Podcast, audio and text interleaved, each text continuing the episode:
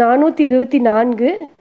இன்பொருளவாக பொருள செலவொளி செல சொல்லி தான் பிறவாய் நுண்பொருள் காண்பதறிவு.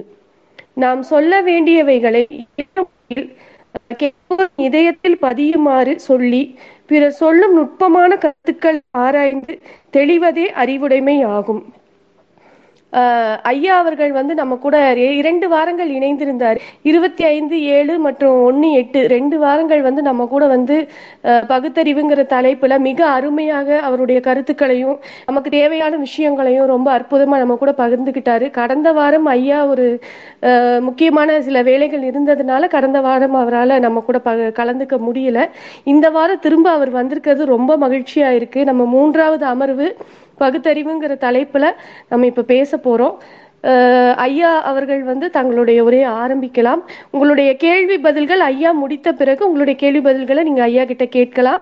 கொஞ்சம் விரைந்து நம்மளோட நேரத்தை கருதி கொஞ்சம் விரைந்து வந்து ஐயா கிட்ட நீங்க கேள்வி பதில் செஷன் வைக்கும்போது கொஞ்சம் விரைந்து அதை முடிக்கிற அளவுக்கு நீங்க கேள்விகளை ரெடி பண்ணி வச்சுக்கோங்க. யாருக்காவது கேள்வி கேட்க முடியல அப்படிங்கிற பிரச்சனை இருக்கிற சமயத்துல நீங்க எங்களுக்கு டிஎம் கூட அதை அனுப்பிடலாம். நாங்க கேட்டு உங்களுக்கான பதிலை கண்டிப்பா வாங்கி கொடுப்போம். ஐயா நீங்க உங்க உரையை ஆரம்பிக்கலாம் ஐயா. வணக்கம். நான் என் உரையை தொடங்குவதற்கு முன்னால் நான் பேசுறது எல்லாருக்கும் தெளிவா கேக்குதா? ஏன்னா இப்ப நீங்க பேசுறது எனக்கு கொஞ்சம் விட்டு விட்டு தான் கேக்குது கேக்குதுங்க ஐயா. தெளிவா இருக்கு. தெளிவாக இருக்குங்க ஐயா. சரி. ஏன்னா நீங்க பேசுறது எனக்கு ரொம்ப மெலிசா கேக்குது. சரி. அனைவருக்கும் என் அன்பு வணக்கம். பகுத்தறிவு மூன்றாவது அமர்வில் உங்களை சந்திப்பதில் மிகுந்த மகிழ்ச்சி. இந்த வாரம் என் உரையை தொடங்குவதற்கு முன்பு நான் இரண்டு செய்திகளுக்கு முதலில் வருத்தத்தை தெரிவித்துக் கொள்கிறேன். ஒன்று நீங்கள் குறிப்பிட்டதைப் போல மிக தவிர்க்க முடியாத காரணங்களால் சென்ற ஞாயிற்றுக்கிழமை உங்களோடு நான் பங்கேற்க இயலாமல் போயிற்று. அதற்கு முதலில் என் வருத்தத்தை கூறிக்கொள்கிறேன் அடுத்ததாக சென்ற வாரம் நான் பேசிய போது ஒரு தகவலை சொன்னேன். அந்த தகவல் சற்று பிழையானது என்று எனக்கு நண்பர்கள் எடுத்து சொன்னார்கள்.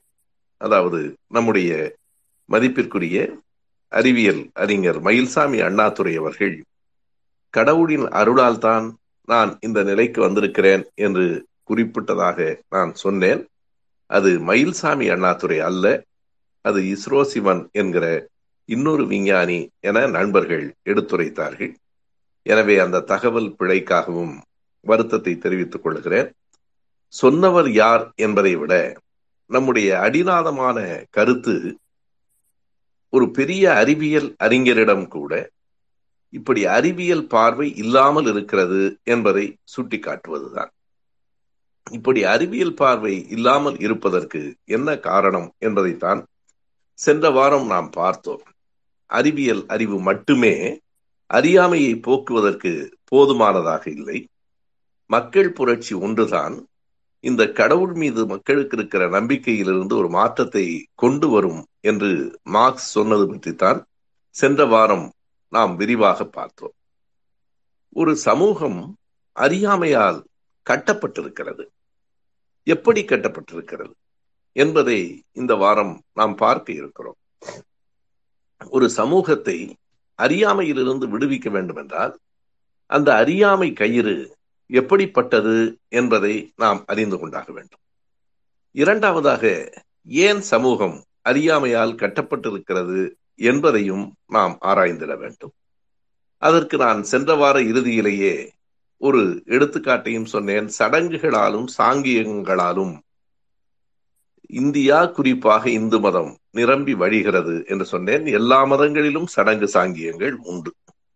இந்த சடங்கு சாங்கியங்களை பற்றித்தான் இந்த வாரம் நாம் பேச இருக்கிறோம். இந்த சடங்கு சாங்கியங்களை உடைக்கவில்லை என்று சொன்னால் பகுத்தறிவுக்கான வாய்ப்பு மிகவும் பின்தங்கி போய்விடும் என்பதுதான் உண்மை. இந்த சடங்கு சாங்கியம் என்பது இயல்பாக நாம் பயன்படுத்துகிற ஒரு தொடர். இந்த சாங்கியம் என்பதற்கு இன்னொரு பொருளும் இருக்கிறது. நான் அந்த பொருளில் சொல்லவில்லை. அதாவது இந்து மதத்தில் ஐவகை அல்லது அறுவகை தரிசனம் என்று சொல்லுவார்கள். தரிசனம் என்றால் காட்சி. இது தத்துவ அடிப்படையிலான காட்சி. அது யோகம் வைசேடிகம் நியாயம் என்று வருகிற போது சாங்கியம் என்றும் ஒரு தரிசனம் இருக்கிறது. அது தத்துவம் சார்ந்த சில செய்திகளை கொண்டது. நாம் இங்கே சொல்லுகிற சாங்கியம் என்பது அது அல்ல. சடங்கு என்பது ஒரு பழக்க வழக்கங்களால் கட்டப்படுகிற மரபின் அடிப்படையிலான ஒரு தொடர் பழக்கம். சாங்கியம் என்பது அந்த பழக்கத்தை செய்முறை. நாம் பார்த்திருக்கிறோம் வழக்கில் ஒரு சாங்கியத்திற்காகவாவது வந்துவிட்டு போங்கள் என்று சொல்லுவார்கள். சாங்கியம் என்பது ஒரு முறை. அந்த சடங்கு செய்யப்பட வேண்டும் என்பது மட்டுமில்லை அந்த சடங்கு எப்படி செய்யப்பட வேண்டும் என்றும் வரையறைகள் சமூகத்திலே இருக்கின்றன. அதுதான் சாங்கியம். எனவே இந்த சடங்கு சாங்கியத்தின் அடிப்படையில் தான் நாம் பழமையிலிருந்து மீள முடியாமல் கட்டப்பட்டிருக்கிறோம்.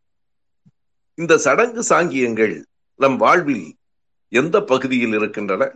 நீங்கள் கவனமாக சிந்தித்து பார்த்தால் பிறப்பு முதல் இறப்பு வரையில் சடங்கும் சாங்கியங்களும் தொடர்கின்றன. இன்னும் வேடிக்கையாக சொன்னால் இறந்ததற்கு பிறகும் நமக்கு தொடர்பான சடங்கு சாங்கியங்கள் நிகழ்ந்து கொண்டே இருக்கின்றன. ஒரு குழந்தை பிறந்தவுடனேயே இந்த சடங்குகள் தொடங்கி விடுகின்றன. ஒவ்வொரு விதமான சடங்குகள் நம்மிடத்துல இருக்கின்றன. பிறகு குழந்தை வளர வளர நம் எல்லோருக்கும் தெரியும். பெயர் வைப்பதற்கு ஒரு சடங்கு இருக்கிறது. எங்கே போய் மொட்டை அடித்து காது குத்தி பெயர் வைப்பது. மொட்டை அடிப்பது அது ஒரு விதமான சடங்கு. காது குத்துவது பெரிய சடங்கு. பிறகு பிள்ளை பள்ளிக்கூடத்துக்கு போகிறான். இங்கேதான் நாம் கவனிக்க வேண்டும். பள்ளிக்கூடத்திற்கு எதற்காக போகிறோம்? வேலை வாய்ப்புக்காக என்று இப்போது நாம் கருதலாம். இல்லை. அறிவை பெறுவதற்காகத்தான். அறிவை பெறப்போகிற போதே அறியாமையினுடைய தொடக்கம் வந்து விடுகிறது. பல சடங்குகள் பள்ளிக்கூடத்துக்கு எந்த நாளில் அனுப்ப வேண்டும்?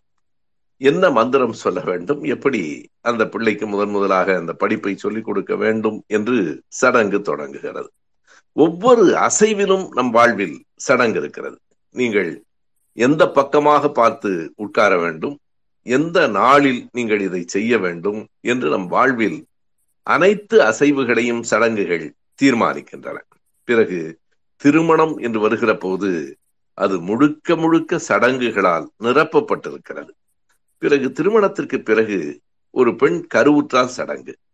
திருமணத்திற்கு முன்பே ஒரு பெண் பருவம் எய்தியவுடன் சடங்கு. அது ஒரு பெரிய பூப்பு நீராட்டல் என்பது ஒரு பெரிய சடங்கு. கருவுற்ற பிறகு அந்த வளைகாப்பு என்கிற சடங்கு. குழந்தை பிறந்த பிறகு. பிறகு ஒவ்வொரு கட்டத்திலும் சடங்கு. இதிலே உச்சமாக இருப்பது எது என்றால் இறந்து போனதற்கு பிறகு அந்த இறந்து போன உடலை வைத்துக் கொண்டும் நாம் செய்து கொண்டிருக்கிற சடங்குகள். இத்தனை சடங்குகளையும் நீங்கள் எண்ணி பார்த்தால் ஒன்று நமக்கு புரியும். நம் வாழ்க்கையின் சுற்றுச்சுவராக இந்த சடங்குகள் இருக்கின்றன. வாழ்க்கை முழுவதையும் இந்த சடங்குகள் என்னும் சுற்றுச்சுவர் பாதுகாக்கிறது. இந்த சடங்குகளை விட்டு நீங்கள் வெளியேறிவிட முடியாது. வெளியேறுவதற்கு நம் குடும்பமோ நம்முடைய உறவினர்களோ நண்பர்களோ நம்மை அனுமதிக்க மாட்டார்கள். திரும்ப திரும்ப இந்த சடங்குகளை செய்ய வேண்டும். செய்யவில்லை என்றால் இந்த குறைகளெல்லாம் வந்துவிடும். என்று பிள்ளை பருவத்திலிருந்து நமக்கு சொல்லப்படுகிறது. அதற்கு அடிப்படையாக இரண்டு செய்திகள் அரண்களாக இருக்கின்றன. ஒன்று இந்த சடங்குகள் என்பது முன்னோர்களை மதிப்பது. இரண்டாவது பழமையை மரபை பாராட்டுவது. நம்முடைய தாத்தா எல்லாம் இப்படித்தான் பண்ணியிருக்கிறார் என்று சொல்லுகிற போது அம்மா அப்பாவை மதிக்கணும் தாத்தாவை மதிக்கணும் பாட்டியை மதிக்கணும் என்று முன்னோர்களை மதிப்பதாக இதற்கு ஒரு காரணம் சொல்லப்படுகிறது. பிறகு நம்முடைய பழமையை மறந்து விடலாமா பழமையை விட்டு கொடுக்கலாமா? என்று பழமையை மரபை பாராட்டுகிற ஒரு போக்கு. இவை இரண்டையும் வைத்துக் கொண்டுதான் சடங்குகளை விட்டு மக்கள் வெளியேற விடாமல் தடுக்கப்படுகிறார்கள். நமக்கு சில கேள்விகள் வரலாம். இது எதற்காக செய்ய வேண்டும் என்று கேட்டால் அதெல்லாம் கேட்கவே கூடாது. இதெல்லாம் அதிக பிரசங்கித்தனம். நம்ம காலகாலமா செஞ்சுட்டு இருக்கிறோம் இதுதான் பழக்கம். இதுதான் நம்ம பழக்கம். இந்த நம்ம பழக்கம் என்பதற்கு என்ன விளக்கம் என்பதை நான் பிறகு சொல்லுகிறேன். இதுதான் பழக்கம் என்பது மட்டுமல்ல. இதுதான் நம்ம பழக்கம். இதான் நம்ம குடும்பத்து பழக்கம். இதுதான் நம்ம ஜாதி பழக்கம். என்று குடும்பத்தின் பெயரால் சாதியின் பெயரால் உறவுகளின் பெயரால் அந்த சடங்குகள் நம் மீது திணிக்கப்படுகின்றன. எப்படி திணிக்கப்படுகின்றன என்றால் எந்த கேள்விக்கும் உட்படுத்தப்பட முடியாத வகையில் திணிக்கப்படுகின்றன. எங்கே பகுத்தறிவு தோற்று போகிறது என்பதை நாம் பார்க்க வேண்டும். எங்கே நமக்கு கேள்விகள் நம்முடைய கேள்விகள் அனுமதிக்கப்படவில்லையோ அங்கேதான் பகுத்தறிவு தோற்று போகிறது. அறிவியல் என்பது கேள்விகள் சந்தேகப்படு மீண்டும் மீண்டும் சோதனை செய் என்பதுதான். அறிவியலின் அடிப்படை விதிகளிலே ஒன்றை நாம் அறிந்திருப்போம். எந்த ஒன்றையும் ஒரு முறை சோதனை செய்ததற்கு பிறகு அதை ஒப்புக்கொள்வதில்லை. மீண்டும் மீண்டும் சோதனை செய்து பார்க்க வேண்டும். அறிவியல் படிக்கிற பிள்ளைகள் நண்பர்கள் அறிவார்கள். இந்த ஆப்சர்வேஷன் என்பது ஒரு முறை சோதனை செய்துவிட்டு அதை முடிவெடுப்பதல்ல. ஒரு ஐந்தாறு முறையாவது அதே சோதனையை திரும்ப திரும்ப செய்கிற போது அது உடன்பட்டு வருகிறதா என்று பார்ப்பது. எனவே அப்படி சோதனை செய்வது கேள்வி கேட்பது இவைகளுக்கெல்லாம் எந்த இடமும் இல்லாமல் அப்படியே என்ன செய்யப்பட்டு கொண்டிருக்கிறதோ அதை செய். அதற்கு என்ன காரணம் என்று கேட்காதே. ஒரு நூற்றாண்டுக்கு முன்பு அதனை செய்திருக்கலாம். இப்போது எவ்வளவோ மாற்றங்கள் நிகழ்ந்திருக்கின்றன. சமூக அறிவியல் மாற்றங்களுக்கு ஏற்ப நாம் ஏன் மாறக்கூடாது என்கிற கேள்விக்கு சடங்குகளில் இடமே இல்லை. அந்த சடங்குகளை அப்படியே நீங்கள் பின்பற்றப்பட வேண்டும். அதை பின்பற்றுகிற போது வலப்புறமாக தான் சுற்றி வர வேண்டும் என்றால் வலப்புறமாகத்தான் சுற்ற வேண்டும். ஏன் இடப்புறமாக சுற்றி வந்தால் என்ன என்கிற கேள்விக்கு அங்கே இடமில்லை. நீங்கள் இப்படி கேள்விகளை கேட்டால் சிறு பிள்ளைகளாக இருக்கிற போது அது உடனே அடக்கி ஒடுக்கப்படும். பெரியவர்களான பிறகு கேட்டால் சமாதானமாக என்ன சொல்லுவார்கள்? நான் முதலில் சொன்ன பதிலை சொல்லுவார்கள். இதுதான்ப்பா பழக்கம். காலகாலமா இப்படிதான் செஞ்சுட்டு இருக்கிறோம். இப்ப போய் திடீர்னு கேள்வி கேட்கலாமா? காலகாலமாக ஏன் அப்படி செய்கிறோம்? காலகாலமாக செய்வது இப்போதும் பொருந்துகிறதா என்பதுதான் நம்முடைய கேள்வி. எல்லா பழமைகளையும் ஒழித்துவிட வேண்டும் என்று ஒரு நாளும் நாம் சொல்லவில்லை. அன்பும் பாசமும் பழமையானதுதான். ஒழித்துவிட வேண்டும் என்று நாம் சொல்லவில்லை. பகலில் விழித்திருப்பதும் இரவில் தூங்குவதும் நீண்டகால மரபு அதை அப்படியே மாற்றிக் கொண்டு விட வேண்டும் என்று சொல்லவில்லை. ஆனால் எல்லா பழமைகளையும் அப்படியே ஏற்க வேண்டும் என்பதற்கு என்ன தேவை இருக்கிறது? நம்முடைய உடைகளில் கூட நம்முடைய பழங்காலத்து உடை நம்முடைய பாரம்பரிய உடையை அணிய வேண்டும் என்றால் எது பாரம்பரிய உடை எது நம்முடைய பழமையான உடை என்று ஒரு கேள்வி வருகிறது. பாரம்பரியமும் அந்த மரபுகளும் மாறிக்கொண்டேதான் இருக்கின்றன. இப்போது நாம் உடுத்துவதைப் போல ஐம்பது ஆண்டுகளுக்கு முன்னால் உடுத்தவில்லை. ஐம்பது நூறாண்டுகளுக்கு முன்னால் உடுத்தியதைப் போல ஆயிரம் ஆண்டுகளுக்கு முன்னால் உடுத்தவில்லை. ஆயிரம் ஆண்டுகளுக்கு முன்னால் உடுத்தியதைப் போல மூவாயிரம் ஆண்டுகளுக்கு முன்னால் உடுத்தவில்லை. அதற்கும் முன்னே போனால் உடுத்தவே இல்லை. அதுதானே அடிப்படை. ரொம்பவும் ஆதிப்படமை என்று நீங்கள் போனால் எப்படி உடுத்துவதென்றால் உடுத்தி கொண்டதே இல்லை. ஆதிவாசிகளாக மனிதர்கள் இருந்தபோது அதுதான் நம்முடைய மிகப்பெரிய பழைய மரபு என்று நாம் அதை பின்பற்ற முடியாது. இயல்பாக மான உணர்ச்சிக்காக உடை உடுத்துவது என்பது மிக பின்னால் வந்ததுதான். ஒரு பாதுகாப்புக்காகத்தான் உடைகள் தொடக்கத்தில் வந்திருக்க கூடும் பருவ நிலைகளிலிருந்தும் விலங்குகளிலிருந்தும் தங்களை பாதுகாத்துக் கொள்வதற்காக உடைகள் வந்திருக்கும். பிறகு அதில் மான உணர்ச்சி ஏற்றப்பட்டது. அதற்கு பின்னால் அதில் அழகு உணர்ச்சி சேர்ந்து கொண்டது. இதுதான் உடையினுடைய ஒரு வரலாறு. இப்படித்தான் ஒவ்வொன்றுக்கும் ஒவ்வொரு வரலாறு இருக்கிறது. நாம் எல்லாவற்றையும் அப்படி கேள்வி கேட்கிற போது முரடர்கள் என்றும் நம்முடைய மரபுகளை மதிக்காதவர்கள் என்றும் பெரியவர்களை புறந்தள்ளுகிறவர்கள் என்றும் இளைஞர்கள் தூற்றப்படுகிறார்கள். இது எதற்காக? இதிலே தான் முக்கியமான கேள்வி இருக்கிறது. இந்த சடங்குகள் என்கிற பெயரால் நம்முடைய வாழ்க்கை சுற்றி வளைக்கப்படுகிறது. பிறகு இந்த சடங்குகளை நியாயப்படுத்துவதற்காக வேறு சில வேலைகளும் நடக்கின்றன. ஏன் அவர்கள் நியாயப்படுத்த வேண்டும்? நம்மை போன்றவர்களின் எண்ணிக்கை கூடுகிறது. நாம் கேள்வி கேட்க தொடங்கிவிட்டோம் என்று வையுங்கள். அந்த கேள்விக்கு விடை சொல்லுவதற்காக சில நியாயங்களை வகுக்கிறார்கள். சில மரபுகள் இருக்கின்றன. சில நேரங்களில் நாம் மீறுகிறோம். இந்த நிகழ்வை நடத்தி கொண்டிருக்கிற இந்த ஒன்றிய உயிரினங்கள் என்கிற பெயரில் நீங்கள் நடத்துகிறீர்களே உங்களுடைய பெயர்கள் எல்லாமே மரபு மீறியனதான். அதாவது குயில் என்று பெயர் வைத்துக் கொள்வார்கள் புனை பெயர் வைத்துக் கொள்வார்கள். ஆனால் யாரும் கழுதை என்று வைத்துக் கொள்வதில்லை. அணில் என்று வைத்துக் கொள்வார்கள் ஓணான் என்று வைத்துக் கொள்வதில்லை. அணிலுக்கும் ஓணானுக்கும் பார்க்கிற பார்வையிலே மக்கள் சமூகத்திலே வேறுபாடு இருக்கிறது. அணிலை நீங்கள் பார்க்கலாம். நாம் சின்ன பிள்ளையாக இருந்த போது கூட என்ன செய்திருக்கிறோம்? நண்பர் குமரன்தாஸ் ஓணானியம் என்றே எழுதுவார். அதாவது அணிலிடத்திலே சிறுவர்கள் யாரும் அணிலை அடிப்பதில்லை பரிவு காட்டுவார்கள். ஆனால் ஓணானை பெரும்பாலும் சிறுவர்கள் இந்த கவன்கள் வைத்து அடித்து விடுவார்கள். அதற்கு பின்னால் ஒரு புராண கதை சொல்லப்பட்டு நாம் அறிந்தோ அறியாமலோ நம் பொது புத்தியிலே அது பதிந்து கிடக்கிறது. அணில் ராமருக்கு உதவி செய்தது. ஓணான் ஒரு முறை அது தன் சிறுநீரை பாய்ச்சி ராமரை இழிவுபடுத்த இழிவுபடுத்தி விட்டது இப்படி சொல்லப்பட்டிருக்கிற கதைகள் இருக்கின்றன. எனவே ஓணானை அடித்துக் கொள்ளலாம் அதுவும் உயிர்தான் இதுவும் உயிர்தான் என்று கருதவில்லை. அதுபோலத்தான் குதிரையை அழகான விலங்கு என்று கருதுகிறோம் கழுதையை அருவறுப்பாகவே பார்க்கிறோம் குயிலை பாராட்டுகிறோம் காக்கையை நாம் அது கருப்பாக இருக்கிறது என்கிறோம் குயிலும் கருப்பாகத்தான் இருக்கிறது. எனவே இப்படி ஒவ்வொன்றிலும் இந்த மரபு மீறல்கள் தான். நீங்கள் இப்படியெல்லாம் பெயர்களை வைத்துக் கொண்டிருப்பது நல்ல பாம்பு என்று யாரும் நம் பிள்ளைகளுக்கு நாம் பெயர் சூட்ட மாட்டோம். ஏனென்றால் நமக்கு அது பற்றிய பல செய்திகள் ஏற்கனவே சொல்லப்பட்டிருக்கின்றன. காளை என்று பெயர் சூட்டுவோம் மாடு என்று சூட்ட மாட்டோம். இந்த மரபுகளை எல்லாம் உடைத்து பெயர் என்பது வெறும் அடையாளம். எப்படி வைத்துக் கொண்டால் என்ன? என்று வெளியே வருவதற்கு கொஞ்ச காலம் ஆகும். அது ஒரு விதமான போராட்டம் ஒரு விதமான எதிர்நீச்சல் தான். ஆகையினாலே இந்த சடங்குகளின் மூலம் கட்டி போடுவது எதற்காக? இந்த அறியாமையை உறுதியாக வைத்துக் கொள்ள வேண்டிய தேவை என்ன இருக்கிறது? காலம் மாறுகிற போது பலவும் மாறும் என்கிற அந்த சிந்தனைக்கு ஏன் இடம் கொடுக்கவில்லை? ஐயா பெரியார் அவர்கள் சொல்லுவார் நாம் நம்முடைய முன்னோர்களை எல்லாம் முட்டாள்கள் என்று சொல்லவில்லை. ஆனால் அவர்கள் வாழ்ந்த காலம் வேறு. அப்போது அது சரியாக கூட இருந்திருக்கலாம். ஆனால் இன்றைக்கு எவ்வளவோ மாற்றங்கள் வந்திருக்கின்றன.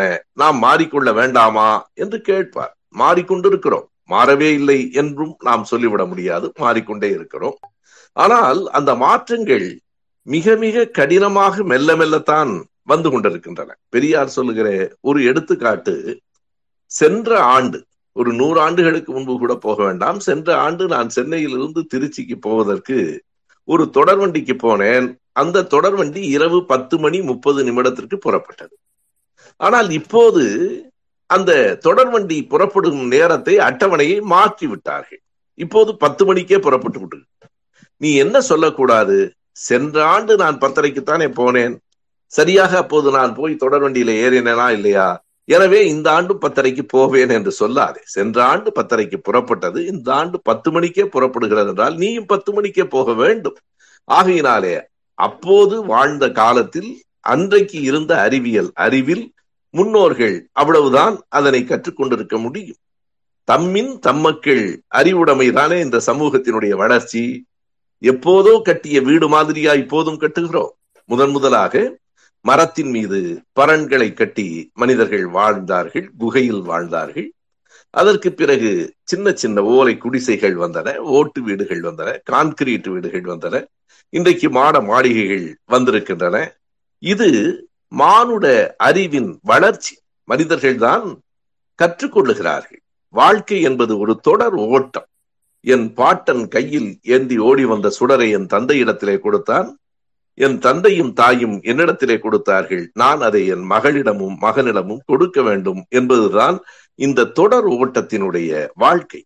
இல்லை. மறுபடியும் நாங்கள் குடிசையிலும் பரன்களிலும் குகைகளிலும் தான் வாழ்வோம். அதுதான் பழமையை போற்றுவது என்று சொல்லுவது. பழமையை போற்றுவது அல்ல நிகழ்காலத்தை புறக்கணிப்பது. மானிடர்களுக்கும் மற்ற உயிர்களுக்கும் இருக்கிற பெரிய வேறுபாடு கூட அதுதான். எண்ணி பாருங்கள். எந்த பறவையாவது புது மாதிரியாக இப்போது தன் கூட்டை கட்டிக் கொள்ளுகிறதா நூறு ஆண்டுகளுக்கு முன்னால் எப்படி பறவை கூடு கட்டியதோ அப்படித்தான் கட்டி கொண்டிருக்கிறது நூறு ஆண்டுகளுக்கு முன்னால் விலங்குகள் எப்படி குகைகளில் வாழ்ந்தனவோ அப்படித்தான் இப்போதும் வாழ்ந்து கொண்டிருக்கின்றன.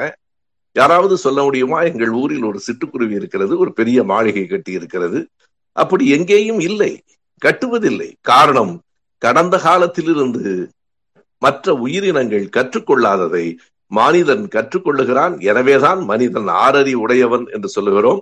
அந்த ஆறறிவை தான் ஆறாவது அறிவைத்தான் நாம் பகுத்தறிவு என்றும் சொல்லுகிறோம். இப்படி பகுத்தறிவை பயன்படுத்த விடாமல் பழமைக்குள் நம்மை கட்டி போடுவது எதற்காக? நான் முதலிலேயே சொன்னேன் பழமையில் நல்லனவற்றை நாம் ஏற்போம்.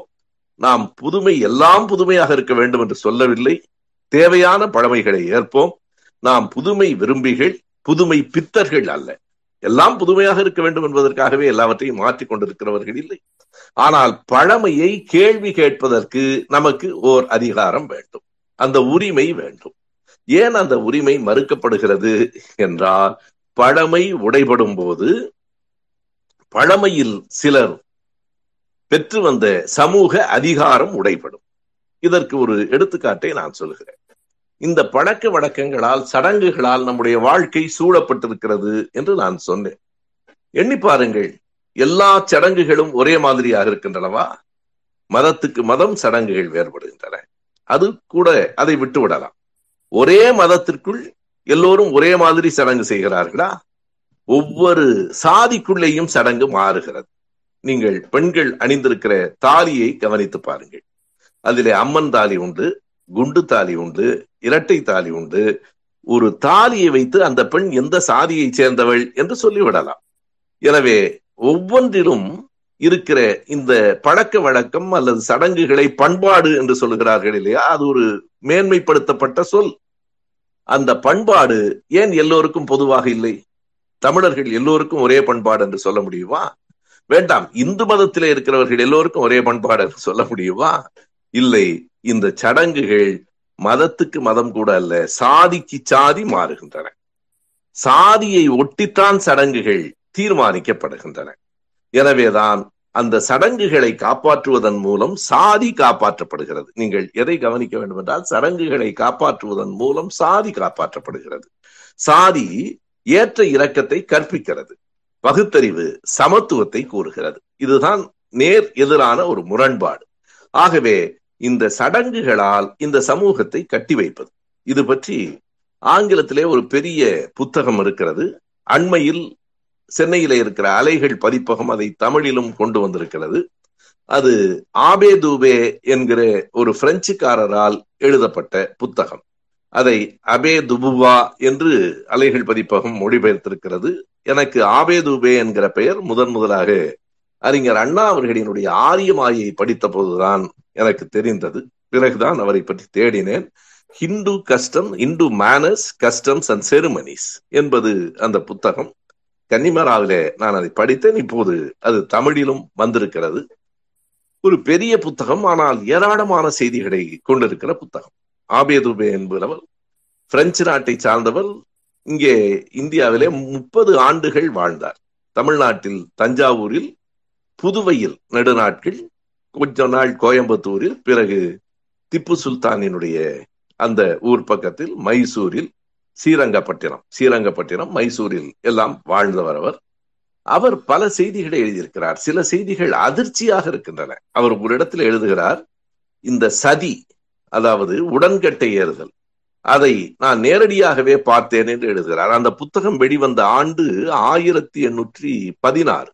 ஏறத்தாழ இருநூறு ஆண்டுகளுக்கு மேலாக ஆகிவிட்டது. அந்த புத்தகத்திற்கு ஜி யு போப் அவர்களே ஒரு முன்னுரையும் எழுதியிருக்கிறார். அந்த புத்தகத்தில் அவர்கள் கருத்துகளில் நாம் வேறுபடுகிற இடங்கள் எல்லாம் உண்டு.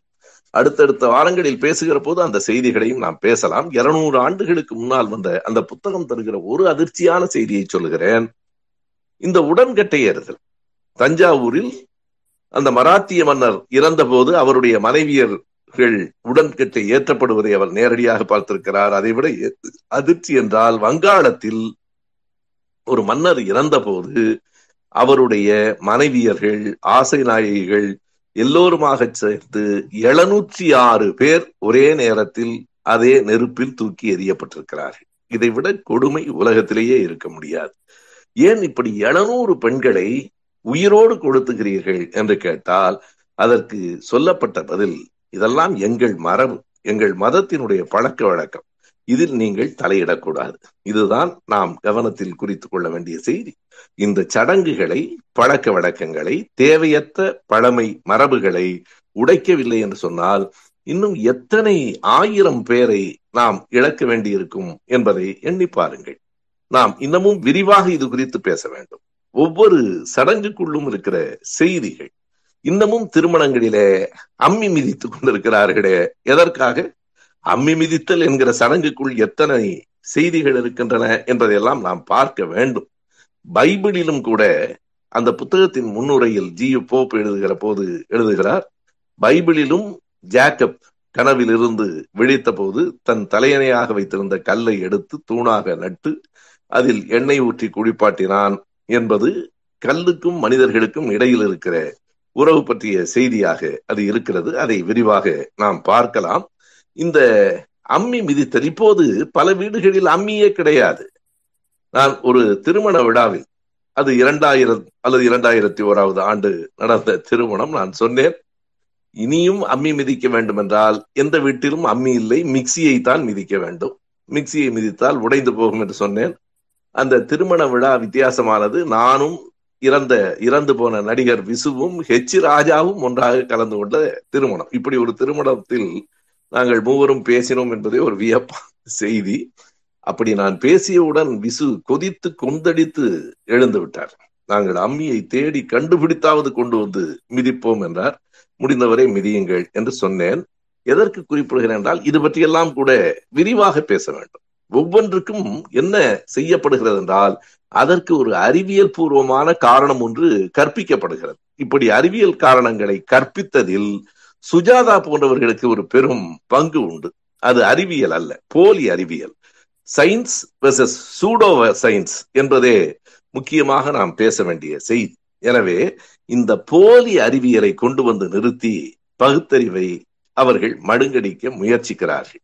எனவே இந்த சடங்கு சாங்கியங்களை பற்றி இன்னமும் விரிவாய் ஆழமாய் நாம் தெரிந்து கொண்டால்தான் சடங்குகளை ஏன் மீற வேண்டும் சடங்குகள் நம் பகுத்தறிவை எப்படி மடுங்கடிக்கின்றன என்பன போன்ற செய்திகள் இன்னும் இன்னும் நமக்கு தேவையாக இருக்கின்றன. தொடர்ந்து ஒவ்வொரு ஞாயிற்றுக்கிழமையும் உங்களை நான் சந்திக்க ஆர்வமாக இருக்கிறேன். சந்திப்போம். அடுத்த வாரம் இது குறித்து இன்னும் விரிவாக பேசுவோம். வாய்ப்புக்கு நன்றி. வணக்கம். மிக்க மிக்க நன்றி ஐயா. ரொம்ப அழகா இன்னைக்கு இன்னைக்கு இந்த முப்பது நிமிடங்கள் வந்து நிச்சயம் வந்து எல்லா பயனுள்ள ஒரு முப்பது நிமிடமா அமைஞ்சிருக்கு. ரொம்ப நன்றி. மிக்க அழகா பகுத்தறிவை பத்தி எடுத்துரைத்தீங்க. இப்ப அடுத்து நம்ம கேள்வி பதில் செஷனுக்குள்ள போலாம். எல்லாருக்கும் ஸ்பீக்கர் வழங்கப்படும். முடிந்த அளவு எல்லாரும் உங்களோட கேள்விகளை கொஞ்சம் அஹ் கேட்டுக்கிட்டீங்க அப்படின்னா ஐயாக்கு இன்னும் கொஞ்சம் நேரம் தான் இருக்கு. இன்னொரு முப்பது நிமிடங்கள் நம்ம கூட ஐயா செலவழிப்பாரு. உங்க கேள்விகளை கொஞ்சம் குயிக்கா கேட்டுருங்க. ஐயா முதல்ல எனக்கு ஒரு கேள்வி இருக்கு. அதை நான் இப்ப கேட்கலாங்களா?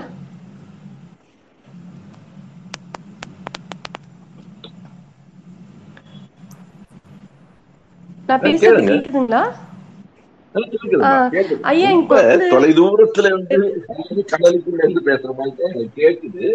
இருந்தாலும் கேக்குது. மகிழ்ச்சி. சொல்லுங்க. இப்ப இப்ப இருக்கிற நவீன காலத்துல வந்து பாத்தீங்கன்னா மருத்துவ கருவிகள் மருத்துவ முன்னேற்றம் வந்து ரொம்ப எக்ஸ்ட்ரீம் லெவலுக்கு போயிருக்கு. அடுத்த கட்டத்தை தாண்டி ரொம்ப முன்னேற்றம் அடைந்திருக்கு. இப்போ இருக்கிற மக்கள் பார்த்தீங்க அப்படிங்கன்னா தன்னோட குழந்தைகள் வந்து இந்த நேரத்துல பிறக்கணும் இந்த டைமை குறிச்சுக்கிட்டு இந்த நாள்ல இந்த நட்சத்திரத்துல இந்த நேரத்துல பிறக்கணும் அப்படின்னு சொல்லி அதை வந்து டைமிங் எல்லாம் ஃபிக்ஸ் பண்ணிக்கிட்டு அதை போய் அதை நல்ல நேரம் பார்த்து ஆப்ரேஷன் பண்ணி குழந்தைகளை வெளியில எடுக்கிறேன். நிறைய நானே கண் கூட பார்த்துருக்கேன். இது வந்து எந்த அளவுக்கு ஒரு மூடத்தனமா இருக்கு? அந்த நேரம் பார்த்து அந்த குழந்தை பிறந்துட்டா மட்டும் அந்த குழந்தையோட லைஃப் வந்து நல்லா அமைஞ்சிடுங்கிறது வந்து எந்த அளவுக்கு மக்களுக்கு வந்து ஏன் அந்த ஒரு மூடத்தனம்? ஒரு இயற்கையா பிறக்க வேண்டிய ஒரு குழந்தைய வந்து ஆப்ரேஷன் பண்ணி அதை வெளியில எடுக்கிறாங்க ஒரு டைம் ஃபிக்ஸ் பண்ணி. இது வந்து ரொம்ப அதிகமாயிட்டு இருக்கு இப்ப இருக்க சூழ்நிலையில. இன்றைக்கு மிகவும் தேவைப்படுகிற கேள்விகளில் இது ஒன்று. இரண்டு நாள்களுக்கு முன்னால் நான் ஒரு மருத்துவரோடு பேசிக் கொண்டிருந்த போது அவர் சொன்னார் சில குறிப்பிட்ட நாள்களில் எங்களுக்கு வருகிற அழுத்தத்தை எங்களால் தாங்க முடியவில்லை என்று சொன்னார். அதாவது இன்றைக்கு நல்ல நாள். இன்னைக்கு வந்து குழந்தை பிறந்தரணும். அத சிசேரி அந்த பெண்ணினுடைய உடல்நலம் பற்றி எல்லாம் கூட நமக்கு கவலை இல்லை. அதை விட இன்னொரு வேடிக்கையான தகவலையும் அவர் சொன்னார். கடந்த ஜூன் மூன்றாம் தேதி தலைவர் கலைஞர் பிறந்த நாள் அன்று அவ்வளவு அழுத்தம் வந்தது என்றார். கலைஞர் பிறந்த நாள்ல என் பிள்ளை பிறந்தரணும். அஹ் இதுவே பெரியார் பிறந்த நாளைக்கும் தொடரலாம். பாருங்க அஹ் பகுத்தறிவாளர்கள் இதுவும் கூட இந்த மூட நம்பிக்கை திணிக்கப்படுகிறது. இதற்கு அடிப்படையில் என்ன காரணம்? இதை நாம் ஒரு நாள் விரிவா பேச போறோம். அதாவது நாளில் நல்ல நாள் கெட்ட நாள். ஒவ்வொரு நாளிலும் நல்ல நேரம் கெட்ட நேரம். என்று பிரித்து வைத்திருக்கிற காரணத்தால் அதை மக்கள் காலகாலமாக நம்புகிற காரணத்தால் இந்த நாடில் அவ்வளவு கவனமாக இருக்கிறார்கள். இதுல மருத்துவர் எழிலன் சொல்லுவார் நீங்கள் நல்ல நேரத்தில் குழந்தை பிறந்தது என்றால் அது எந்த நேரம்? குழந்தையினுடைய தலை வெளியில் வந்த நேரமா? முழுமையாக குழந்தை வெளியில் வந்து விட்ட நேரமா? அல்லது தாய்க்கும் பிள்ளைக்குமான தொப்புள் கொடி அறுக்கப்பட்ட நேரமா?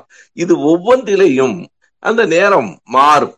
இது குறித்தெல்லாம் நான் விரிவாக என்னுடைய சோதிடமும் வானியலும் என்கிற அந்த உரையில் ஒன்றரை மணி நேரம் இந்த நல்ல நாள் கெட்ட நாள் இந்த வானியல் பற்றியே பேசி இருக்கிறேன் அது அப்படியே தீட்டும் புனிதமும் என்கிற புத்தகத்தில் அது கட்டுரையாகவும் வந்திருக்கிறது. இப்போது நேரடியாக அதை கேட்பதற்கும் முடியும். இப்போதும் எதிரும் புதிரும் என்ற தொடரில் அந்த உரையும் இருக்கிறது. இது பற்றி நாம் விரிவாக பேச வேண்டும். இந்த நல்ல நாள் கெட்ட நாள் என்கிற நம்பிக்கை எவ்வளவு அழுத்தமாக ராகு காலத்தில் எதையும் செய்துவிடக்கூடாது. யமகண்டத்தில் கூடாது. இப்படியெல்லாம் இந்த கருத்துகள் சொல்லப்பட்டு மக்கள் அதை நம்பி அதற்கு பயந்து இந்த நேரத்தில் செய்யக்கூடாது என்று கருதுகிற அந்த நம்பிக்கை இந்த அறிவியல் யுகத்திலும் இங்கு அழுத்தமாகத்தான் பதிந்து கிடக்கிறது. அது பற்றிய செய்திகளை நாம் விரிவாக பேசலாம். நன்றி நன்றிங்க ஐயா. இது அடுத்து கேள்வி கேட்கிறவங்க ஹோஸ்டுக்கு பைக் ரெக்வெஸ்ட் கொடுங்க. அடுத்து யார் ஸ்பீக்கர்ல இருக்காங்களோ அவங்களுக்கு அவங்க கொஸ்டினை கேட்கலாம். முனியாண்டி நீங்க கொஸ்டின் கேட்கலாம். ஐயா வணக்கம் ஐயா. நான் முனியாண்டி ஐயர் பேசுறேன். ஒரு ஒரு ஒரு சின்ன கேள்வி என்னன்னா இந்த மூட நம்பிக்கைகள் இதெல்லாம் வந்து நிறைய பேர் இன்னும் ஃபாலோ பண்றதுக்கு மிகப்பெரிய காரணம் வந்து ஒரு நல்ல காரியங்கள்ல அதெல்லாம் வந்து கீப்பிங் எவ்ரி ஒன் என்கேஜ் ஐயா. இப்போ ஒரு கொடுத்தனம் போறோம்னா வீடு கொடுத்தனம் போகும்போது பாத்தீங்கன்னா ஒரு நாலு மணி நேரம் ஃபங்க்ஷன்னா அந்த நாலு மணி நேரமும் அந்த ஐயர் வந்து ஏதாவது பண்ணி எல்லாரையும் ஒரு என்கேஜா வச்சிருக்காரு. இப்போ அதெல்லாம் இல்லாத போது எப்படி அந்த ஃபங்க்ஷனை வந்து எல்லாரையும் how to we keep them engage அப்படின்ற ஒரு கன்ஃபியூஷன் வந்து ஈவன் இந்த மூட நம்பிக்கையில நம்பாதவங்களுக்கு கூட இருக்கு. அதனால அது இன்னும் ஃபாலோ ஆகுது. அது ஒரு ஒரு மிகப்பெரிய காரணமா இருக்குங்க ஐயா. உங்களுடைய வியூஸ் இதுல என்னங்க ஐயா? நீங்க கேட்பது ஒரு மாற்று வழிமுறை. அதாவது மனிதர்களுக்கு எப்போதும் ஒரு கொண்டாட்ட மனோபாவம் உண்டு. விழாக்கள் மனிதர்களுக்கு தேவைப்படுகின்றன. இயந்திரமான இயந்திரமயமான வாழ்விலிருந்து ஒரு மாற்றம் என்பதை இயல்பாக மனம் விரும்புகிறது.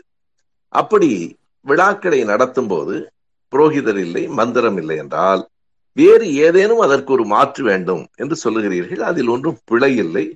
நாம் பல நேரங்களில் விழாக்களில் கூட இப்போது அந்த மாற்று விழாக்களை கொண்டு வர முயற்சிக்கிறோம். அதை செய்ய வேண்டும். அதாவது ஒரு பிறந்த நாள் விழாக்கள் முன்பு இருந்ததை விட இப்போது கூடி இருக்கின்றன.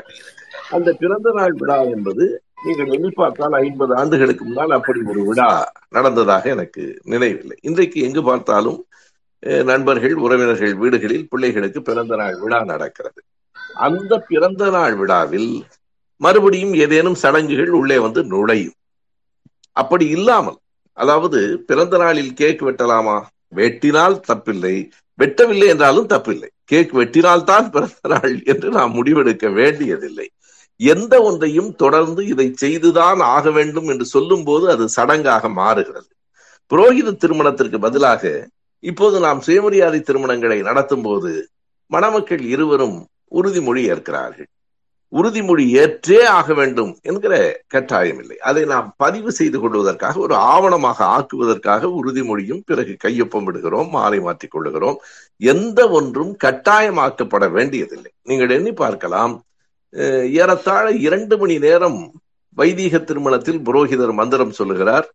அதற்கு என்ன பொருள் என்று மணமக்களுக்கு தெரியாது. பார்வையாளர்களுக்கும் தெரியாது. சில நேரங்களில் அவர்களுக்கும் தெரியாது. ஒரு மனப்பாடம் செய்து அதை சொல்லிக் கொண்டே இருப்பார்கள் அதற்கு பதிலாக நாம் ஒரு மணி நேரம் மணமக்களை வாழ்த்தி பேசுவது என்று இந்த பகுத்தறிவு சிந்தனை கருத்துக்களை பேசுகிறோம். இப்படி மாற்றாக சில நமக்கு தேவைப்படுகின்றன என்பதை நான் ஏற்கிறேன். ஒவ்வொன்றிலும் நாம் அந்த மாற்றினை முயற்சி செய்து கொண்டு கொண்டிருக்கிறோம். இப்போது இறந்த பிறகு அதற்கு திவசம் நடத்துவது திதி நடத்துவது என்பதற்கு பதிலாக நாம் இறந்தவரின் படத்தை திறந்து நினைவேந்தல் கூட்டங்களை நடத்துகிறோம். ஏன் இப்படி ஒன்றுக்கு பதிலாக இன்னொன்று வேண்டுமா என்று கேட்டால் மனிதர்களுக்கு இயல்பாக இப்படிப்பட்ட நிகழ்வுகள் தேவைப்படுகின்றன. நாம் ஒன்று கூடுகிற நிகழ்ச்சிகள் தேவைப்படுகின்றன. எதுவுமே வேண்டாம். முழுக்க முழுக்க அறிவுபூர்வமாக இறந்தவனை எரித்துவிட்டு அடுத்த வேலைக்கு போகலாம் என்று தொடங்கிவிட்டால் வாழ்க்கையில் ஒரு வெறுமை வந்து சேரும். ஆகையினாலே எல்லோரும் ஒன்று கூடுவதற்கு ஒருவரோடு ஒருவர் உணர்வுகளை பகிர்ந்து கொள்வதற்கு இப்படிப்பட்ட நிகழ்வுகள் தேவைப்படுகின்றன. அந்த நிகழ்வுகள் வெறும் சடங்குகளால் மூட நம்பிக்கைகளால் ஆனவையாக அல்லாமல் காலத்துக்கு ஏற்ற வகையில் மாறிக்கொண்டே இருக்கின்றவைகளாக இருக்கலாம் என்பது என் கருத்து. நன்றிங்க ஐயா. நன்றி. நன்றி நன்றி நன்றி அஹ், ஐயனார். அடுத்து நம்ம தீ பரவட்டும் சொல்லி நீங்க பேசுங்க தோழர் உங்க கேள்வியை. ஐயா ஐயாவுக்கு வணக்கம் அனைவருக்கும் வணக்கம். என்னோட கேள்வி என்னன்னா நம்ம இன்னைக்கு வந்து நம்ம பெரியாரோட கருத்துக்களின் தேவை வந்து இந்தியா முழுவதுக்குமே தேவைப்படுது. ஆனா நம்ம வந்து நம்ம தமிழ்நாட்டை தாண்டி பெரியாரை கொண்டு போகலையோங்கிற வருத்தம் எனக்கு ரொம்ப அதிகமா இருக்கு. அதுக்கான முயற்சியை நம்ம இனிமே எடுப்படி எடுக்கிறது ஐயா? அது வந்து அவரோட கருத்துக்களை வந்து அவங்கவுங்க தாய்மொழியில வந்து நம்ம கொடுத்தாதான் ஈஸியா வந்து நம்ம அவங்கள சென்றடைய முடியும்னு நினைக்கிறேன். அந்த கருத்துக்களை பரப்புறதுக்கான வழிகளையும் நம்ம எப்படி மேற்கொள்றது ஐயா? அந்த முயற்சி கண்டிப்பாக நடந்து கொண்டுதான் இருக்கின்றன. ஆனால் இன்னமும் அவற்றை எல்லாம் விரைவுபடுத்த வேண்டும் என்பதாக உங்கள் கருத்தை நான் ஏற்றுக்கொள்கிறேன். இப்ப அண்மையில் கூட பெரியார் அவர்களை பற்றி நண்பர் மஞ்சை வசந்தன் ஒரு பெரிய நூலை எழுதியிருக்கிறார். மிக அறிமுகமாக அதே நேரத்தில் ஆழமான செய்திகளை கொண்டதாக எழுதியிருக்கிறார். தொடர்ந்து பல மொழிகளில் அது மொழிபெயர்க்கப்பட்டு கொண்டிருக்கிறது. எனவே இந்த மொழிபெயர்ப்பு பணிகள் நடக்கத்தான் செய்கின்றன. இன்றைக்கு நீங்கள் எண்ணி பார்த்தால் பெரியார் உலகமயமாகிக் கொண்டிருக்கிறார் என்று சொல்ல வேண்டும். பல நாடுகளிலும் கூட கடந்த ஆண்டு அமெரிக்காவில் ஜெர்மனியிலே எல்லாம் பெரியாரின் பிறந்த நாள் விழா கொண்டாடப்பட்டது. அது வெறும் பிறந்த நாள் விழாவாக மட்டுமில்லாமல் பெரியாரின் கருத்து பரவல்களாக அமைய வேண்டும் என்பதுதான் உங்களைப் போலவே என்னுடைய எண்ணமாகவும் இருக்கிறது. அதற்கான முயற்சிகளும் நடக்கின்றன. இன்றைய உலகம் அறிவியல் தொழில்நுட்பத்தில் முன்னேறி இருப்பதை நாம் தான் கண்டிப்பாகவும் சரியாகவும் பயன்படுத்திக் கொள்ள வேண்டும். ஏனென்றால் இந்த தொழில்நுட்பத்தை எல்லாம் அறிவியலை எல்லாம் மூட நம்பிக்கைக்காரர்கள் வெகுவாக பயன்படுத்தி கொண்டிருக்கிறார்கள். அதனை அறிவியல் சிந்தனை உடைய பகுத்தறிவு சிந்தனை உடையவர்கள் தான் அதை கண்டிப்பாக பயன்படுத்திக் கொள்ள வேண்டும். அந்த முயற்சிகள் நடைபெற்றுக் கொண்டுதான் இருக்கின்றன. இருந்தாலும் அதை இன்னும் பரவலாகவும் விரிவாகவும் விரைவாகவும் செய்ய வேண்டும் என்னும் கருத்தை உங்களிடமிருந்து நான் பெற்றுக்கொள்ளுகிறேன். நாம் அனைவரும் சேர்ந்துதான் அதனை செய்ய வேண்டும். நன்றி. நன்றி நன்றிங்க ஐயா. ஆஹ், தோழர் மகாராஜ் நீங்க பேசுங்க. மகாராஜா.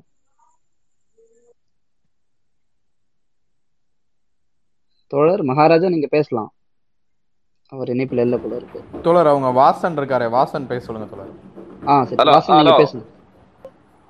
ஹலோ கேக்குது சொல்லுங்க. வணக்கம் சார். வணக்கம் ஐயா.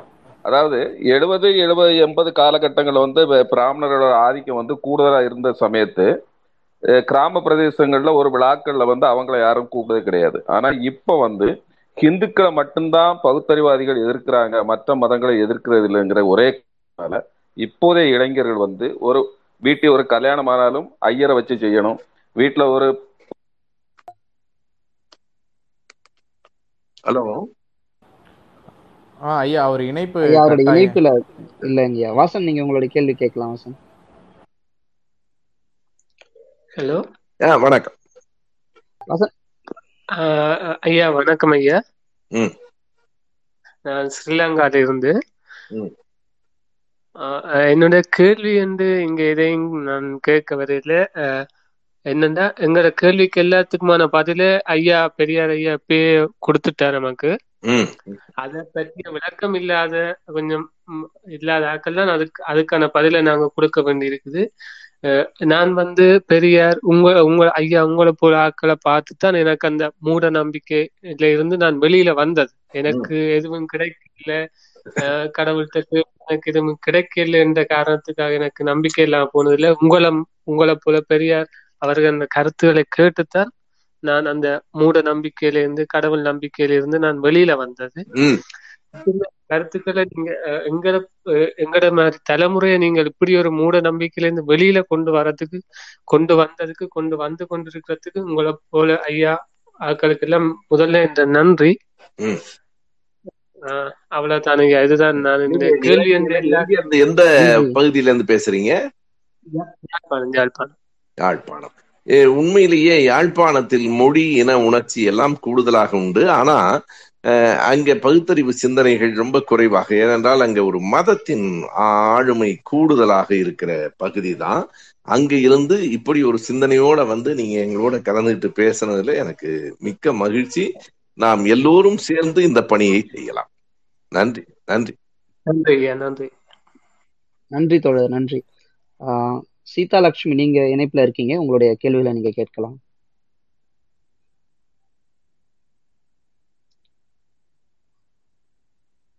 ச- சூர்யா நீங்க கேளுங்க. சூர்யா நீங்க இணைப்புல இருக்கீங்க. உங்களுடைய கேள்வி கேட்கலாம். வணக்கம் ஐயா. வணக்கம். ஆஹ் இன்னைக்கு வந்து நம்ம அந்த சாஸ்திர சம்பிரதாயம் பத்தி பேசுனனால எனக்கு ஒரு கேள்வி வந்துச்சு.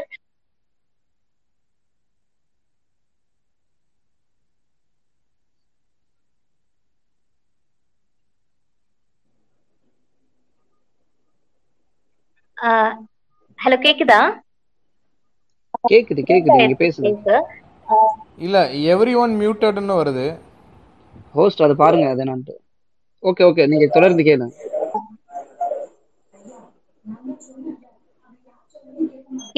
ஓகே சூர்யா சூர்யா நீங்க உங்க கேள்வி இப்ப வந்து ஒரு குழந்தை பிறந்த உடனே வந்து அந்த குழந்தைக்கு வந்து ஃபர்ஸ்ட் ஒரு தாய்ப்பால் அந்த மாதிரி கொடுக்காம சில பேர் அதை சீனி தண்ணின்வாங்க சில பேர் சேனை தண்ணின்வாங்க அந்த மாதிரி ஃபர்ஸ்ட் ஒரு குழந்தை பிறந்த உடனே அதை குடுக்குறாங்க. அது மட்டும் இல்லாம யார் அந்த குழந்தைக்கு அதை ஃபர்ஸ்ட் குடுக்குறாங்களோ அவங்க பிஹேவியர் அவங்க கேரக்டர் தான் வரும்னு நம்புறாங்க. இன்னமும் நம்புறாங்க. அதை எப்படி பாக்குறீங்க ஐயா? எனக்கு அது அப்படிலாம் கொடுத்தா அப்படி வருமா கேரக்டர் இதை பா இந்த கேட்கவே நம்மளுக்கு ஒரு மாதிரி டிஃப்ரெண்டா இருக்கு.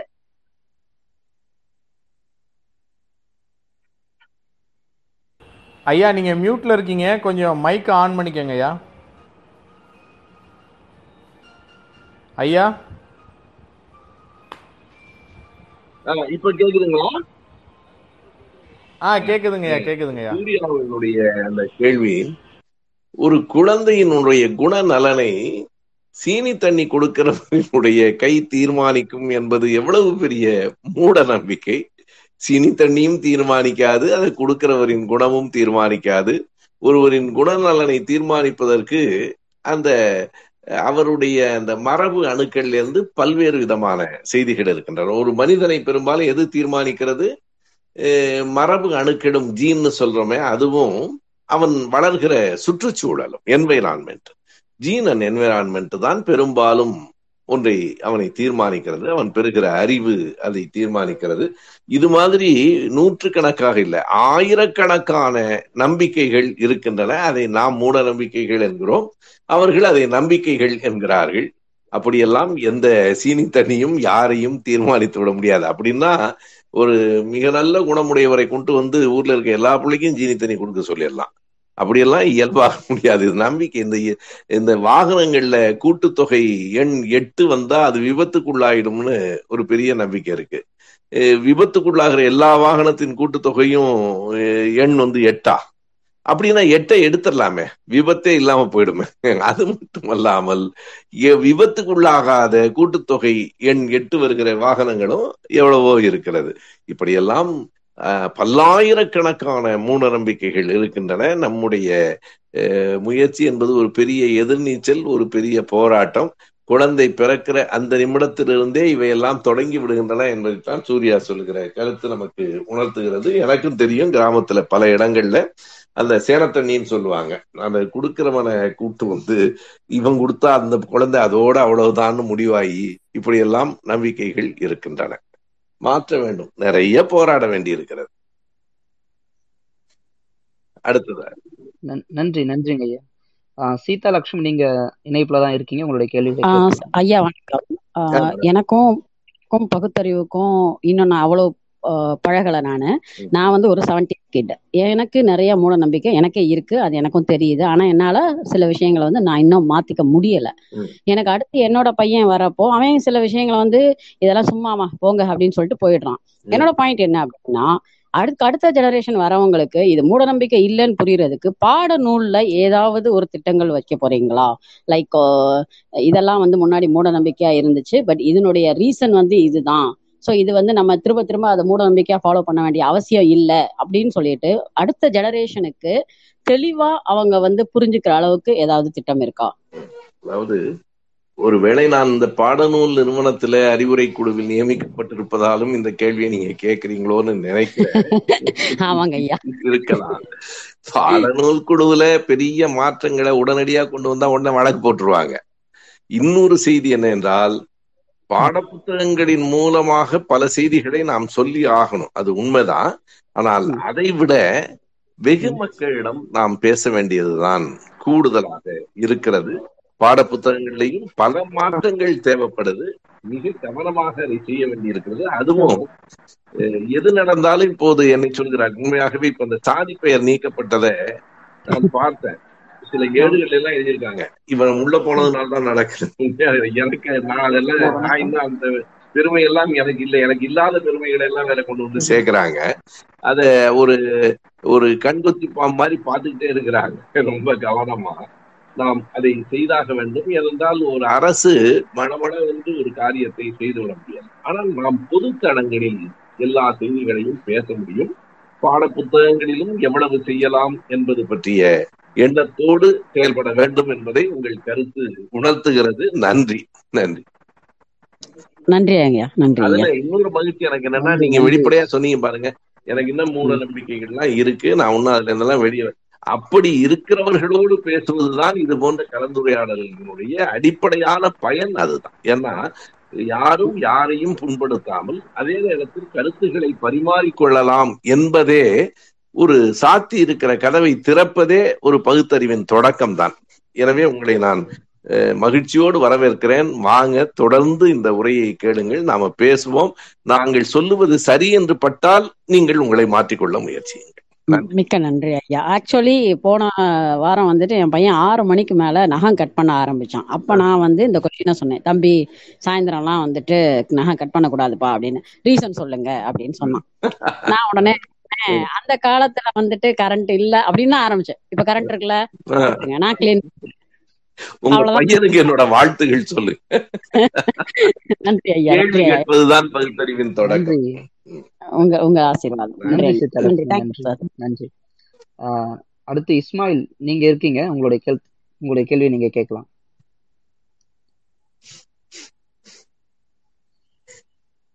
தோழர் இஸ்மாயில்?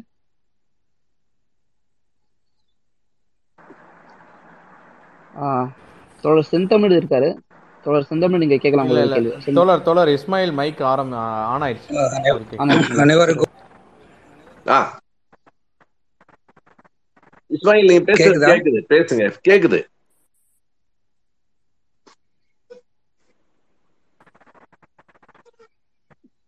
இல்ல அவருக்கு ஏதோ டெக்னிக்கல் இஷ்யூஸ் போல இருக்கு. இஸ்மாயில் கேக்குதுங்களா? கேக்குது இஸ்மாயில். இல்ல இல்ல இல்லங்க ஐயா இன்னும் கேட்கல அவ- அவர் பேசல. தோழர் அடுத்தவர்கிட்ட போங்க தோழர். நேரம் குறைவா இருக்கு. சரி ஓகே. டாக்டர் செந்தமிழ் நீங்க பேசலாம். நீங்க உங்களுடைய கேள்வி கேளுங்க தோழர்.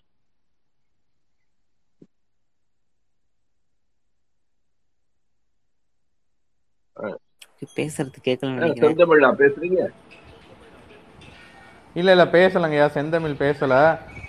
பூ இவரு பேச சொல்லுங்க தோழர். பூமாவை. தோழர் பூமாவை பேச சொல்லுங்க. பூமா தோழர். பூமா தோழர் நீங்க பேசலாம். வணக்கம். வணக்கம் தோழர். தோழர் அவரு வணக்கம்.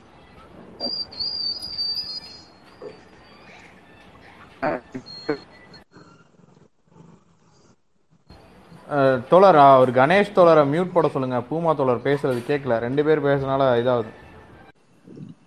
பூமா தோழர் நீங்க பேசுங்க தோழர் இப்ப. கேக்குதுங்களா? கேக்குது தோழர். ஐயாட்ட ஒரே ஒரு கேள்வி மட்டும். அதாவது கடவுள் என்- என்பது தனி சொத்தா அல்லது பொது சொத்தா? ஏன்னா பெரும்பாலும் நிறைய பேர் பார்த்தீங்கன்னா நான் என்னோட விருப்பம் நான் கடவுளை கும்பிடுறேன் அப்படின்ற மாதிரி சொல்றாங்க. அது வந்து தனிநபர் விருப்பம் அப்படின்னு நம்ம அதை விட்டுட முடியுமா? இல்ல அதாவது அதை பத்தின முதல் கேள்விக்கு நான் இப்படி விடை சொல்லிடுவேன். அது தனி சொத்தா பொது சொத்தா என்று கேட்டால் என்னை பொறுத்தளவு அது சொத்தே இல்லை. ஆனால் நீங்கள் அது தனிப்பட்டவரின் நம்பிக்கையா என்றால் அது அவரவர் நம்பிக்கை சார்ந்தது. நான் ஒன்றும் அது அதாவது நீங்க கடவுள் என்று ஏதோ ஒரு கடவுளை நம்புவதால் ஒரு மதத்தில் இருப்பதால் அது உங்கள் நம்பிக்கையாக உங்கள் தனிப்பட்ட விவகாரமாக இருக்கலாம். சோவியத்தில் சோவியத்துல லெனின் சொன்னது போல as far as we are concern religion is a private affair என்று சொன்னார். அது தனி மனிதர்களுக்கு உரியது. ஆனால் அதை நீங்கள் பொது வாழ்விற்கு கொண்டு வருகிற போது பல்வேறு சிக்கல்கள் வருகின்றன.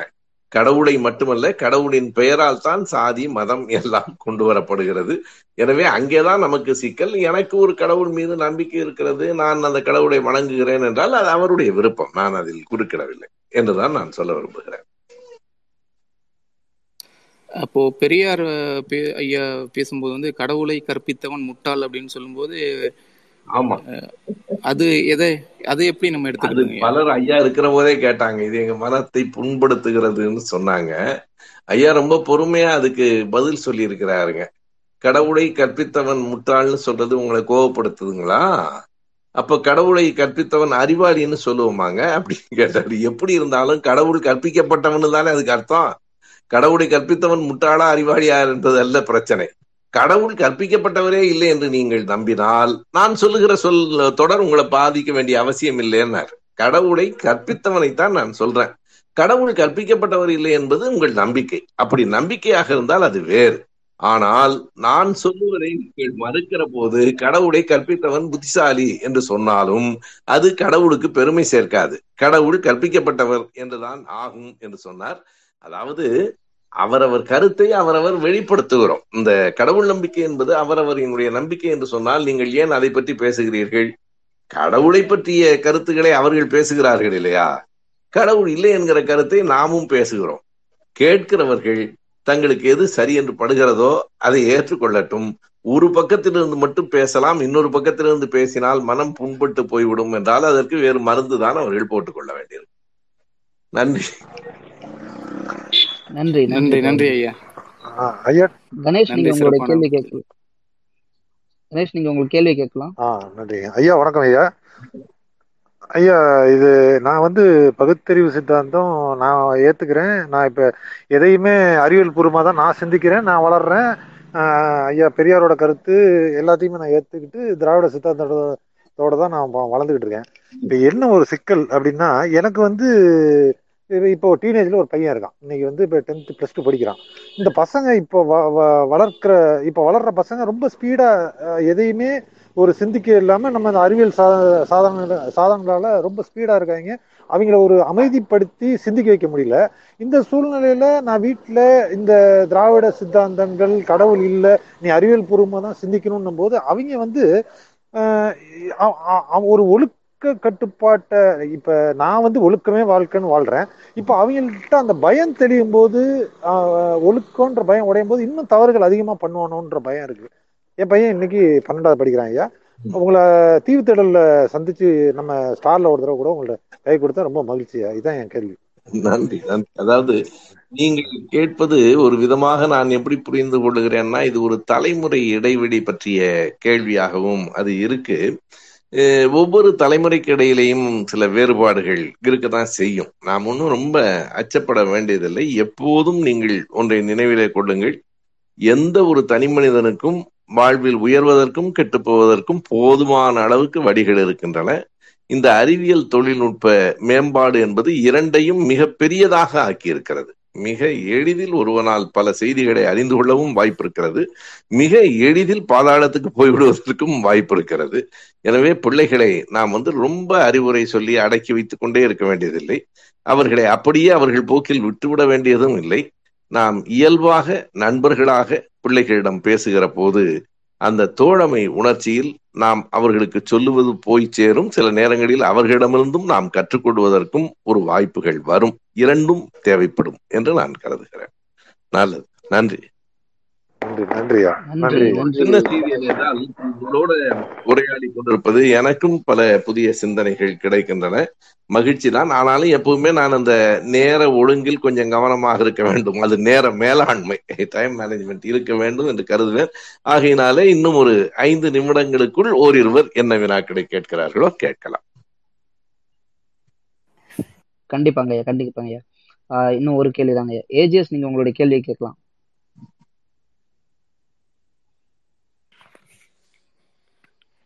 ஹலோ ஐயா வணக்கம். வணக்கம் ஐயா. ஐயா மானிடவியல்ல மதத்துக்கான தேவை எப்ப இருந்துங்க ஆரம்பிச்சிச்சு. அதற்கான வரத வரலாறு புரிதல் வந்து மாணவர்களுக்கு சரியான முறையில் கொண்டு உங்க கேள்வி மறுபடியும் ஒரு தரம் கேளுங்க விட்டு விட்டு வருது. இப்ப கேக்குதுங்களா ஐயா? சரியா இருக்கு. கேளுங்க. மானுட மானுடவியல்ல மதங்களுக்கான தேவை எப்பல இருந்து ஆரம்பிச்சிச்சு. அதை ஏன் ஏற்படுத்தினாங்க? அதனுடைய வரலாறு நம்ம மாணவர்களுக்கு சரியான முறையில போய் சேரணும். அதுக்கான அதுக்கான திட்டங்கள் எதுவும் இருக்குங்களா? ஐயா மன்னிக்கணும். மியூட் போயிருச்சுங்கய்யா கொஞ்சம் மியூட் எடுத்துருங்கய்யா ஓஸ் அடிக்கடி எவ்ரி ஒன் மியூட்டட் மியூட்டட்னு வருது. ஆமா மியூட்னு வருது. தல பாருங்க. ஐயா ஐயா கொஞ்சம். மியூட்டு மை ம் ஆ ஓகே ஒரு மிகப்பெரிய கேள்வியை கடைசியாக நண்பர் கேட்டிருக்கிறார். மானுடவியலில் மதங்களின் தோற்றம் என்கிறார். இது ஒரு புத்தகம் எழுதுவதற்கான கேள்வி. ரொம்ப சுருக்கமாக சொல்லுகிறேன். நாம் அறியாமையிலிருந்து தான் அறிவை நோக்கி வந்து கொண்டிருக்கிறோம். இந்த அறிவியல் என்பதே நான் பல நேரங்களில் சொல்லியிருக்கிறேன். அது இயற்கையை அறிதலும் இயற்கையை பயன்படுத்திக் கொள்ளலும் இயற்கையின் சீற்றங்களில் இருந்து நம்மை பாதுகாத்துக் கொள்ளலாம். இந்த மூன்று தான். இது பல்லாயிரம் ஆண்டுகளுக்கு பிறகுதான் ஒவ்வொரு புதிய புதிய கண்டுபிடிப்புகள் வந்து சேருகின்றன. அப்போது இந்த இயற்கையை பற்றி புரியாத குழப்பமான சில நேரங்களில் நீங்கள் இப்போது உங்களுக்கு மின்னல்னா என்னன்னு நமக்கு தெரியும். ஆனால் ஒரு ஆயிரம் ஆண்டுகளுக்கு முன்னால் மின்னலை பற்றி நமக்கு தெரியுமா? மின்னல் என்றால் என்ன? இடி என்றால் என்ன?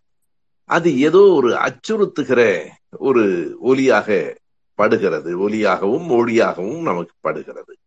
இப்படி இயற்கை என்ன என்று புரியாத நேரத்தில் நமக்கு குழப்பமும் குழப்பத்தை தொடர்ந்து ஒரு அச்சமும் வருகிறது. யாரோ இவற்றையெல்லாம் செய்கிறார்கள் என்கிற எண்ணம் வருகிறது.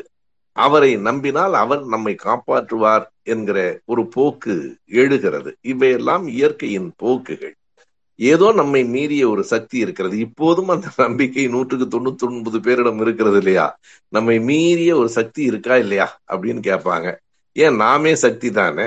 அதுக்கு என்ன நமக்கு மேல ஒரு சக்தி இருக்கா இல்லையா? ஏன் பக்கத்துல சக்தி இல்லையா? கீழே பூமி கீழே சக்தி இல்லையா? சக்தி என்பது ஒரு ஃபோர்ஸ் என்று நீங்கள் சொன்னால் அது உலகெங்கும் இருக்கிறது நம்மிடத்திலையும் இருக்கிறது. அது என்ன என்று புரியாத போது புரியாத எல்லாவற்றுக்கும் நம்மால் விடையை தேடி கண்டுபிடித்து விட முடியாத நேரத்தில் நாம் ஒரு கற்பிதங்களுக்கு உள்ளாகிறோம். இப்போதும் எல்லாவற்றையும் கண்டுபிடிச்சிட்டோம்லாம் சொல்ல முடியாது. இன்னமும் கோடிக்கணக்கான ஆண்டுகள் ஆனாலும் கண்டுபிடிக்கப்பட முடியாத இயற்கையின் உண்மைகள் இருக்கவே செய்யும். எனவே நமக்கு புரியாதவைகளை யாரோ ஒருவரின் மீது பொறுப்பில் ஒப்படைத்து விட்டு அவரை வணங்கினால் அவரை நம்பினால் சரியாகிவிடும் என்று கருதுகிறோம். மனித இயலாமையிலிருந்துதான் மதம் தொடங்கி இருக்கும் என்பது என்னுடைய அஹ், என்னுடைய பார்வை. அதாவது மதம் என்பது கடவுள் என்பது எல்லாம் ஒரு தேடல் என்பார்கள். தேடல் என்பதே முடிவுக்கு வராத ஒன்றை நோக்கியது. அறிவியலும் தேடல் தான். ஆன்மீகமும் இன்னொரு விதத்தில் தேடல் தான். அந்த தேடலின் ஒரு வகைதான் மதத்தின் தோற்றமாக இருக்க முடியும் என்று கருதுகிறேன். இந்த கேள்விக்கு இவ்வளவு சுருக்கமாக விடை சொல்லுவது பொருத்தமில்லை. ஆனால் இருக்கிற நேரம் அவ்வளவுதான். மானுடவியலை படிக்கிற போது நிறைய செய்திகள் நமக்கு கிடைக்கும். நீங்கள் கேட்டதற்காக வேண்டுமானால் நான் ஒரு புத்தகத்தை பரிந்துரைக்கிறேன். நீங்கள் படித்திருக்க கூடும். யுவால் நோவா ஹராரியினுடைய சேப்பியன்ஸ் புத்தகத்தில் இது பற்றிய செய்திகள் எல்லாம் கூட இருக்கின்றன. நிறைய அறிவியல் நூல்கள் இருக்கின்றன. நான் ஏதோ ஒன்றை நான் படித்ததை சொல்லுகிறேன். அவ்வளவு நன்றி. ஐயா ஐயா. ஐயா இது திராவிட பள்ளி குறித்து செய்தி சொல்றேன்னு சொல்லுங்க. ஆமா. அதாவது நம்ம அதை பத்தியே கூட தனியாக ஒரு முறை பேசலாம்னு சொன்னேன். அதாவது நாங்கள் திராவிட இயக்க தமிழர் பேரவையின் சார்பாக சென்ற ஆண்டு செப்டம்பர் பதினேழாம் நாள் திராவிட பள்ளி என ஒன்றை தொடங்கினோம். திராவிட இயக்கத்தின் வரலாறு கோட்பாடு திராவிட இயக்கத்தின் தாக்கம் ஆகியவைகளை அடுத்தடுத்த தலைமுறைகளுக்கு கொண்டு போவது அதனுடைய நோக்கம். சென்ற ஆண்டு முன்னூறு பேர் இணைந்து கொள்ளலாம் என்றும் எங்களையும் மீறி ஐநூற்றி பதினாறு பேர் தங்களை இணைத்துக் கொண்டார்கள். ஓராண்டு நிறைவு பெற்றிருக்கிறது. தேர்வுகள் கடந்த எட்டாம் தேதி நடைபெற்றிருக்கின்றன. தேர்வு தாள்களை திருத்தும் பணியும் நடைபெற்றுக் கொண்டிருக்கிறது. இப்போது இரண்டாம் ஆண்டுக்கான சேர்க்கை இன்று தொடங்கி இருக்கிறது ஆகஸ்ட் முப்பத்தி ஒன்று இறுதி நாள். W W W dot Dravida Palli dot com DRA VIDA PALLI dot com என்கிற இணையதளத்தில் அந்த விண்ணப்ப படிவங்கள் எல்லாம் இருக்கின்றன. வாய்ப்பு உள்ள விருப்பம் உள்ள நண்பர்கள் யார் வேண்டுமானாலும் இணைந்து கொள்ளலாம். அது வெறும் திராவிட இயக்கம் மட்டுமல்ல இந்த மானுடவியல் வரலாறும் அதில் சொல்லப்படுகிறது. திராவிட இயக்கத்துக்கு நெருக்கமான கொள்கை கொண்ட மார்க்சியம் அம்பேத்கரியம் பற்றிய செய்திகளையும் வருகிற ஆண்டில் சொல்ல வேண்டும் என விருப்பம் கொண்டிருக்கிறோம். வாருங்கள் என்று அன்போடு அழைக்கிறேன். விருப்பமும் வாய்ப்பும் இருக்கிற நண்பர்கள் இணைந்து கொள்ளலாம். நன்றி. மிக்க நன்றிங்க ஐயா. இந்த வாரமும் நமக்கு எட்டு மணிக்கு மிக்க நன்றி. நன்றி. வணக்கம். அனைவருக்கும் வணக்கம். என் நன்றி. நான் எப்போதும் அந்த ஒரு நேரத்தோடு விடைபெற்றுக் கொள்வதற்கு பொறுத்து கொள்ள வேண்டும். மறுபடியும் அடுத்த வாரம் சந்திக்கலாம். எல்லோருக்கும் நன்றி.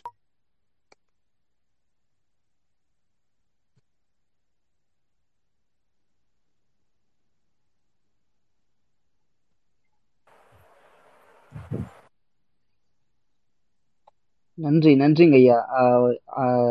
கடந்த ஒரு மூன்று வாரங்களா வந்து எங்களுக்கு வந்து இந்த பகுத்தறிவு பற்றின ஒரு மூன்று அவர்களையும் முடித்து கொடுத்தீங்க. அதே போல் வரும் வாரங்களிலும் வருவேன்னு சொல்லி வந்து உறுதிப்படுத்திருக்கீங்க. இது எங்களுக்கு ஒரு மிகப்பெரிய ஒரு உத்வேகத்தை கொடுத்துருக்கு. அதை ஐயா வந்து வரவழைத்த கார்த்தி அண்ணனுக்கும் மதிய அண்ணனுக்கும் இன்னும் பல தோழர்களுக்கும் ஒன்றிய வரும் செலவாக நன்றிகள் தெரிவித்துக் கொள்கிறோம். முடிச்சுக்கலாமா ஸ்பேஸ? தோழர்?